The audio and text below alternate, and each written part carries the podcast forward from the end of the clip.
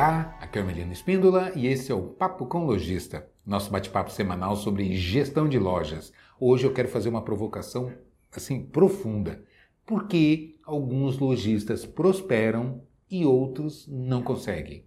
O que, que qual é o fator? Quais são os elementos que influenciam no sucesso ou no fracasso do empreendimento no varejo, né? de, de você montar uma loja e ou crescer ou não conseguir é, ter sucesso na sua atividade. É sobre isso que a gente vai falar hoje. Quais são os, os fundamentos, os elementos que causam isso, tanto para um lado quanto para o outro. Né?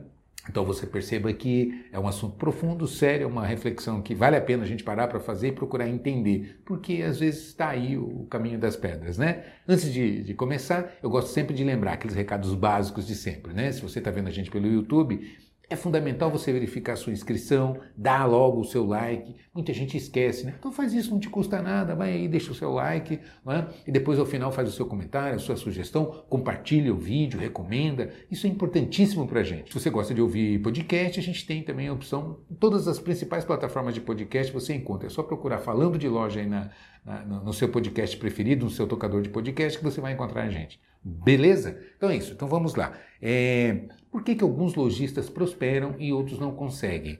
Bom, existe uma infinidade de possibilidades, mas algumas são mais básicas quando a gente para para pensar. Eu comparo sempre a, a, a esse, esse, universo corporativo com o universo, com a natureza em geral. Não é? Quando a gente para e olha para a natureza, existe aí a, a, lei da sobrevivência, né? a, questão da, da darwiniana, né, do, do, o que é que faz com que algumas espécies prosperem né, e outras não consigam, acabam até desaparecendo aí do, do, da natureza. É o que a gente chama de teoria da evolução. Né? Dizer, como que as coisas evoluem? Por que, que algumas espécies prosperam e outras não conseguem, desaparecem até? E quando você vai começar a analisar isso, não é o mais forte que prospera, não é o mais forte que domina necessariamente e vai garantir a continuidade. Por incrível que pareça. Tanto que você olha para o mercado corporativo e é exatamente igual, não, não, não tem diferença. É, quando você começa, eu posso mapear aqui, listar uma série de gigantes que estavam no mercado, poderosíssimos, né, e que desapareceram. Ah, então, quando você começa a olhar grandes redes de eletro, é, lojas de departamento e por aí afora, que eram gigantes indústrias não é? fortíssimas, que desapareceram, simplesmente sumiram e eram muito grandes e eram muito fortes. Então, é, isso é a prova de que não é necessariamente o mais forte que vai garantir prosperidade, que vai garantir sucesso. É? É, então, o que é? É o mais adaptado, é o mais preparado que consegue sobreviver. Quando você olha para a natureza, é a mesma coisa, né? O exemplo clássico são os dinossauros, né? Os dinossauros e os mamíferos, né? Os mamíferos ali eram mínimos e pequenos e tal, e os dinossauros, né? Os grandes poderosos da natureza, os mais fortes, aqueles que tinham todo o domínio ali e de repente as condições da natureza mudam, eles não conseguem se adaptar a esse novo cenário, a essa nova realidade e desaparecem, né? são extintos da natureza e os mamíferos que eram ali pequenos é, participantes aí dessa história prosperam e dominam o mundo e estão aí, enfim. Né? Então, quando a gente olha, é, é a resposta. E, e, você vai aprofundando, a gente vai vendo que realmente é assim. É? Aqueles que estão mais preparados é que vão conseguir dominar e prosperar, não necessariamente os mais fortes. Tanto que a gente vê hoje no universo da tecnologia as startups. Né? Então é, é comum você ver uma startup que começa numa garagem pequena, muito pequena, e mas tem uma ideia, um, revolucionária, transformadora, é? tem um conhecimento que vai impactar de fato é? na realidade do mercado, vai contribuir de alguma maneira decisiva dentro do mercado e explode, prospera, domina o mundo. É? E, e aí tem o outro lado. Se não se, se mantiver uh, antenada, é, é, é, é com um conhecimento de, de, de, entrega, de transformação, ela também pode, de repente, virar uma gigante né, e não se adaptar à nova realidade e corre o risco de desaparecer também. Então, perceba que é sempre o fator adaptabilidade, estar adaptado à nova realidade. Por que, que eu estou trazendo isso? Porque esse é um assunto muito, muitíssimo importante para lojistas. Porque eu vejo, como eu vejo o lojista é, resistindo, resistindo a, a, a, a novas, a, novos procedimentos, a novas ferramentas, não valoriza, não é? é às vezes as, as, as, prioridades se invertem e, e, isso é muito perigoso. É? Eu vou dar alguns exemplos práticos para a gente entender claramente o que, que eu estou trazendo, o que, que eu estou colocando. Até pouco tempo atrás, e quando eu me refiro a pouco tempo atrás, na história da, da, do varejo, na história aí da, da né, é, historicamente, é, é, é, é, são alguns anos. Por exemplo, há 20 ou 30 anos, nós convivíamos, por exemplo, com uma inflação, chegamos a, a 80%, 90% de, de inflação em um mês. É um negócio assim, para quem não viveu essa época, é incompreensível. Né? Como assim? É? É, tanto que eu vivi essa época, né? a gente tem um pouco mais aí de idade e de experiência, e era, era uma maluquice, porque as próprias indústrias elas soltavam tabela de preço assim absurdas é, com 90% de desconto, né? porque ela não vencia, está emitindo tabela de preço, atualizando. Então, fazia um preço absurdo e dava um desconto também maluco, 95% de desconto. E aí ia reduzindo esse desconto, né? Para não precisar trocar a tabela. Ah, então custava um milhão, mas sabe, 90 e tantos por cento de desconto. Só que com meses, em quatro, cinco, seis meses, é, esse desconto zerava, ela tinha que emitir uma nova tabela. Percebe o que eu estou dizendo? É? Ou seja, havia um descontrole de preços absurdo. E essa era uma realidade que o lojista tinha que enfrentar. As indústrias e os lojistas precisavam enfrentar essa realidade. Então, é, a, mercadoria subia de preço muito rapidamente. Então, entre aspas, a mercadoria valorizava muito rapidamente dentro do estoque. Então, o fato de eu garantir o estoque dentro da loja me garantia um melhor preço. Né? Eu comprava hoje, colocava aqui dentro, porque amanhã já estaria mais caro. Então, se eu tivesse estoque aqui, soubesse gerenciar meu estoque, eu ia a, a, a, conseguindo multiplicar, né? e, e, valorizar isso. Percebe? Então, é, o estoque era valoroso, a gente tinha realmente uma, um diferencial muito grande na, na, nessa composição do estoque. Então o lojista olhava e dizia: Não, preciso garantir logo o estoque. Pegava algum dinheiro, corria para trocar por mercadoria, porque o dinheiro não valia, né? ele desvalorizava muito rapidamente, enquanto o estoque, ao contrário, ia valorizando. Então trocar dinheiro por estoque era assim, imprescindível, tinha que fazer isso de maneira muito rápida. Então, é, Acontece que esse cenário mudou radicalmente, ainda que hoje nós é, tenhamos inflação, e a gente está vivendo hoje, né, 2023 é um ano é, desafiador aí pra em busca de, de, ajustar a inflação, etc e tal, taxa de juros, tá essa, essa queda de braço, essa guerra aí no mercado, né, Banco Central, mercado financeiro e etc, governo. Mas quando você olha para a inflação, a gente está falando de 5, 6, 7% de inflação ao ano, é? comparando com esse cenário que a gente teve há, há 30 anos, mais ou menos, década de 80, é incomparável, não dá nem para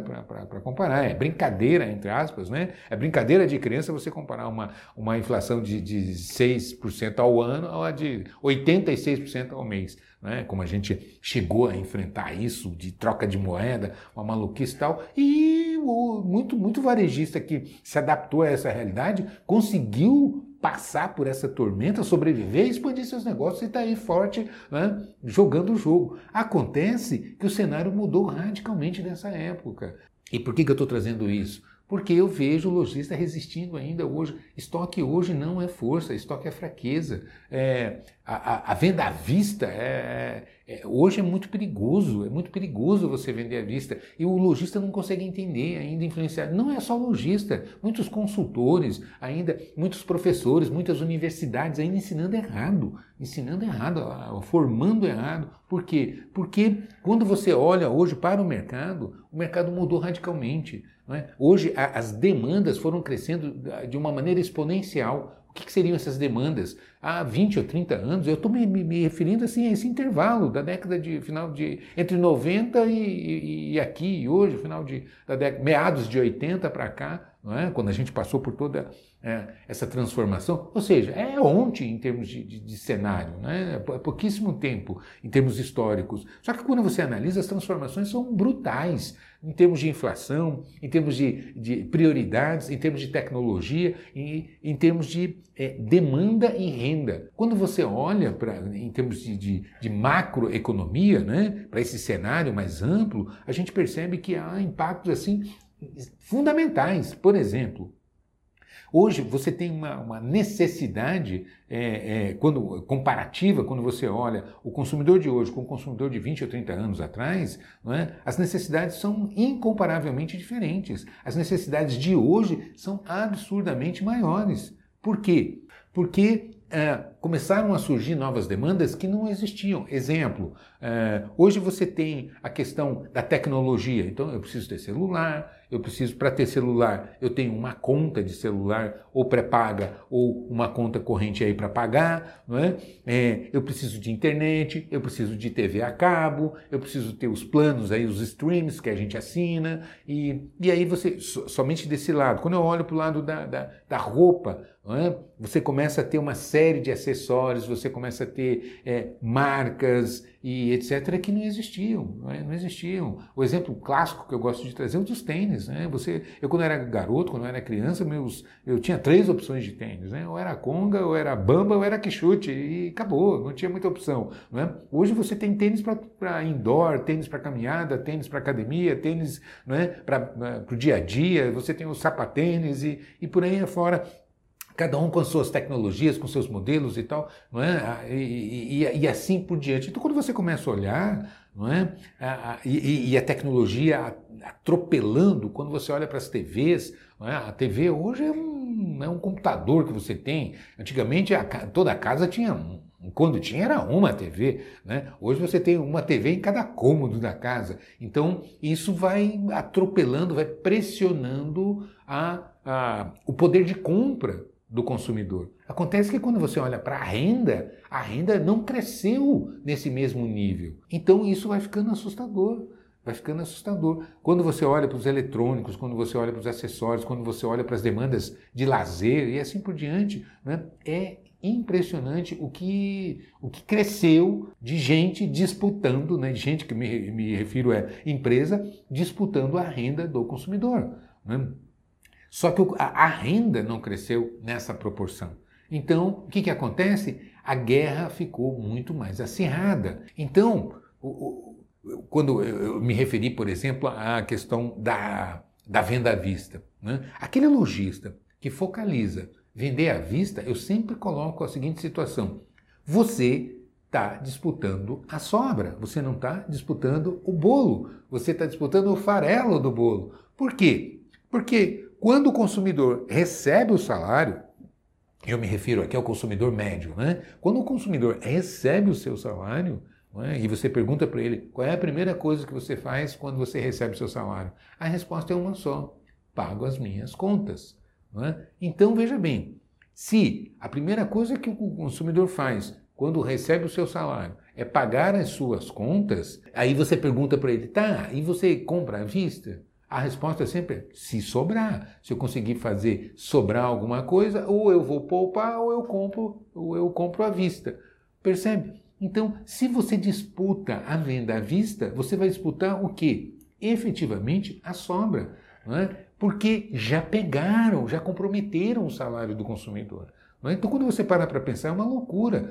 Então, quando você é, é, quer participar de uma maneira mais efetiva da possibilidade do consumo, é? o que, que, você tem que fazer? Você tem que disputar uma receita futura.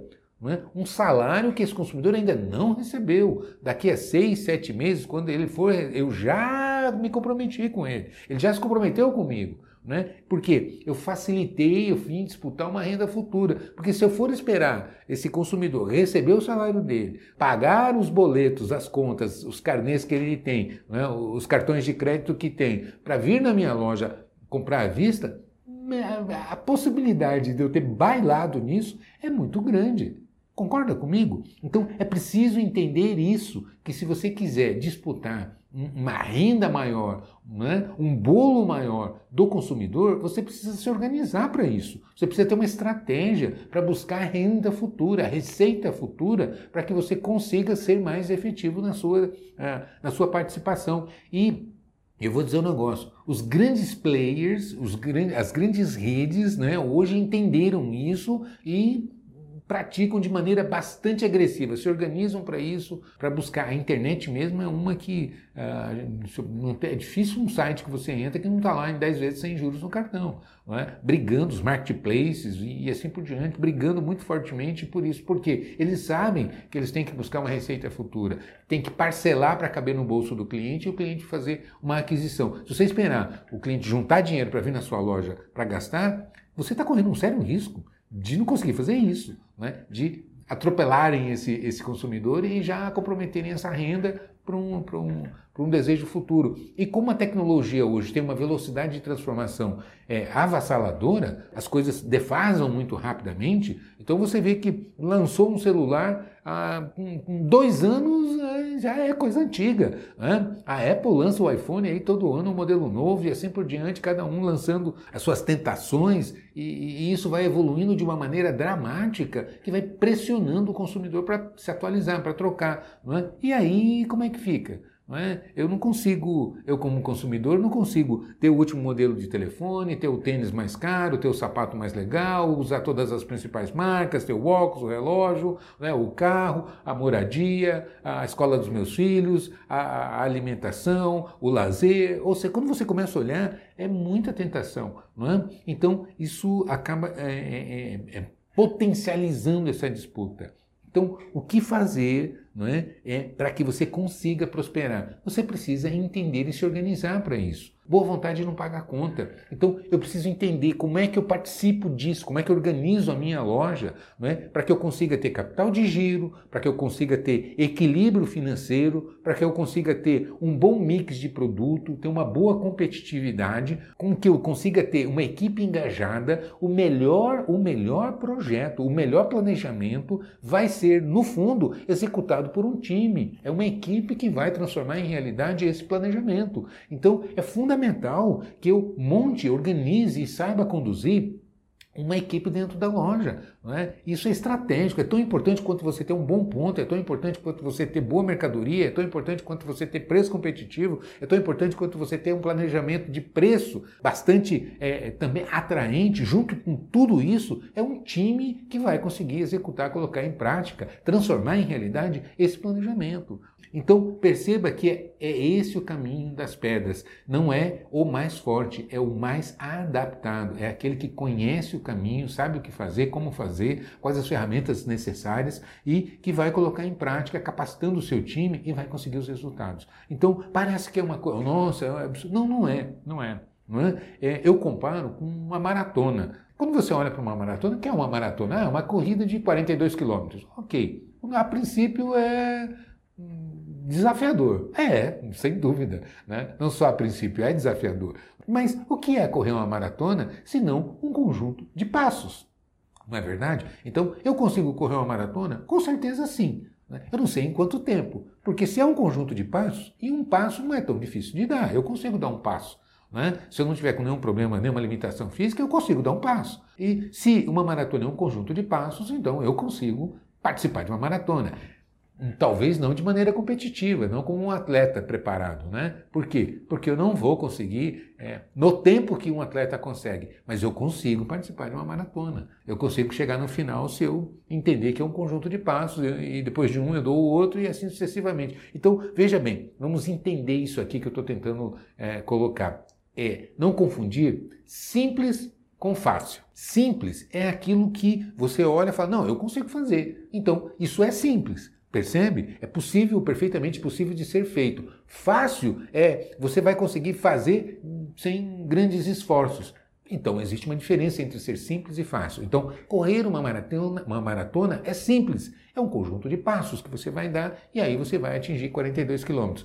É fácil se você não estiver preparado para competir, não vai ser fácil. Não é? Por quê? Porque vai exigir preparo físico, vai exigir determinação, vai exigir uma série de requisitos que possivelmente, se você não se organizar, você não vai ter. Então, veja bem, quando eu trago para o ambiente corporativo, quando eu trago para o ambiente da loja, é isso que eu estou querendo dizer. Né? É, você precisa se organizar para competir, é acertar suas compras, definir o seu mix, precificar corretamente, ter um bom plano de pagamento, capacitar sua equipe de vendas, não é? ter um bom gestor ali no salão de vendas. O que faz a diferença de uma equipe é o técnico, o técnico na beira do campo ali. Então, isso é, é Tanto que eu, eu, eu reputo sempre a 80% do resultado de uma loja é gerente. É? é quem está ali distribuindo as tarefas, acompanhando a equipe, dando feedback, capacitando, orientando, reprimindo quando, quando necessário, né? motivando.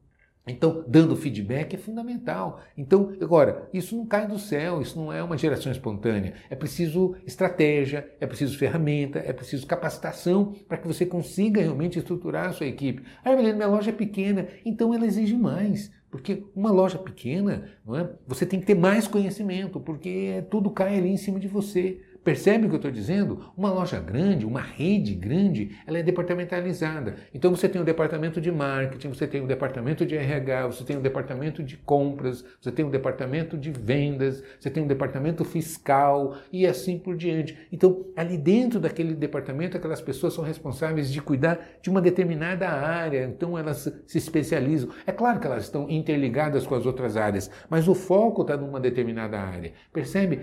Agora, quando você é uma empresa menor, você cuida de tudo isso. Então você tem que cuidar do marketing, das compras, das vendas, né? enfim, ah, você é, é, é, tudo ali. Então é quando exige mais de você. Isso é ruim? Isso é impossível? Claro que não. Está cheio de exemplos de gente que prospera. Agora, não é só na boa vontade. É preciso ferramenta, é preciso técnica, é preciso conhecimento. Então, uma coisa é certa: quem prospera não é o mais forte, quem prospera é o mais adaptado. Evelino, como é que eu faço para me adaptar? Olha, eu, ao longo de, de, mais de 30 anos de experiência aí no mercado, né, a gente chegou à seguinte conclusão: algumas coisas são basilares. É fundamental que se tenha conhecimento. Então, eu preciso ter conhecimento em planejamento de compras, precificação, técnicas de vendas. Emiliano, mas hoje a gente lida muito com outros canais de vendas, como as redes sociais, WhatsApp, Instagram, além da loja. Eu tenho também minha loja virtual, etc. e tal. Ok, mas o processo da venda, né? eu vou dar uma informação aqui que talvez você não saiba. Hoje a gente ouve muito, assim, é incrível, né? Todo mundo tem a palavra na, que vem na boca, de, de, especialmente o pessoal de marketing, marketing digital, tal, é funil de vendas. Só que quando você olha né? Qual é a origem do funil de vendas? Quem criou o funil de vendas? Qual foi a primeira vez que se usou, se usou a, a, o funil, esse conceito de funil de vendas? Ele é final do século XIX, 1890 e bolinha, né? um, um, publicitário americano né? chamado Santelmo, né? É, é, que criou isso aí, né? o, o, o esse conceito de atrair, interagir, promover desejo, levar para a ação, é?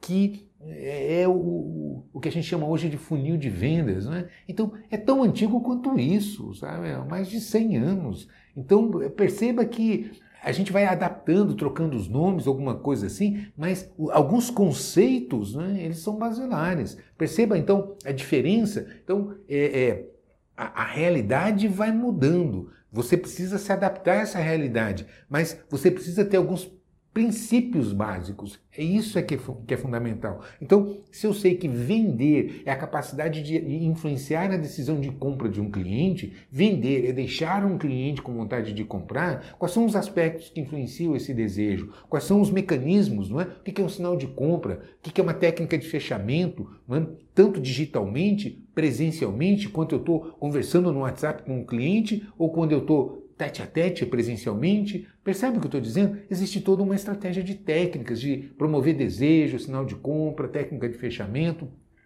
Então, é importante saber trabalhar e conhecer, dominar essas técnicas. É preciso saber dimensionar adequadamente o mix de produto, amplitude, profundidade, né? fazer uma boa gestão de categorias, precificar corretamente, ter um preço competitivo, entendendo o que, que compõe um preço. A maioria não, não, não, não, sabe, não sabe puxar um, um DRE, fazer uma demonstração de resultados, né? para saber exatamente o que está tendo de lucro, é, não sabe fazer um fluxo de caixa projetado, sabe? É, é, como você vai estar, como você vai competir, é, é, se tornar competitivo, como é que você vai garantir a continuidade, né? como é que você vai estar adaptado a essa nova realidade, se isso é uma urgência, você tem que saber competir, porque, como eu estou dizendo, a, a A guerra aumentou, o mundo aumenta assim, né? Se a gente pegar a população da Terra em 1900, né? 1900, redondo, né? Começo do século 20 e pega começo do século 21, em um século, em um século, né? Quanto que aumentou a população da Terra, percebe? Então é mais gente disputando, é mais gente brigando aí por espaço.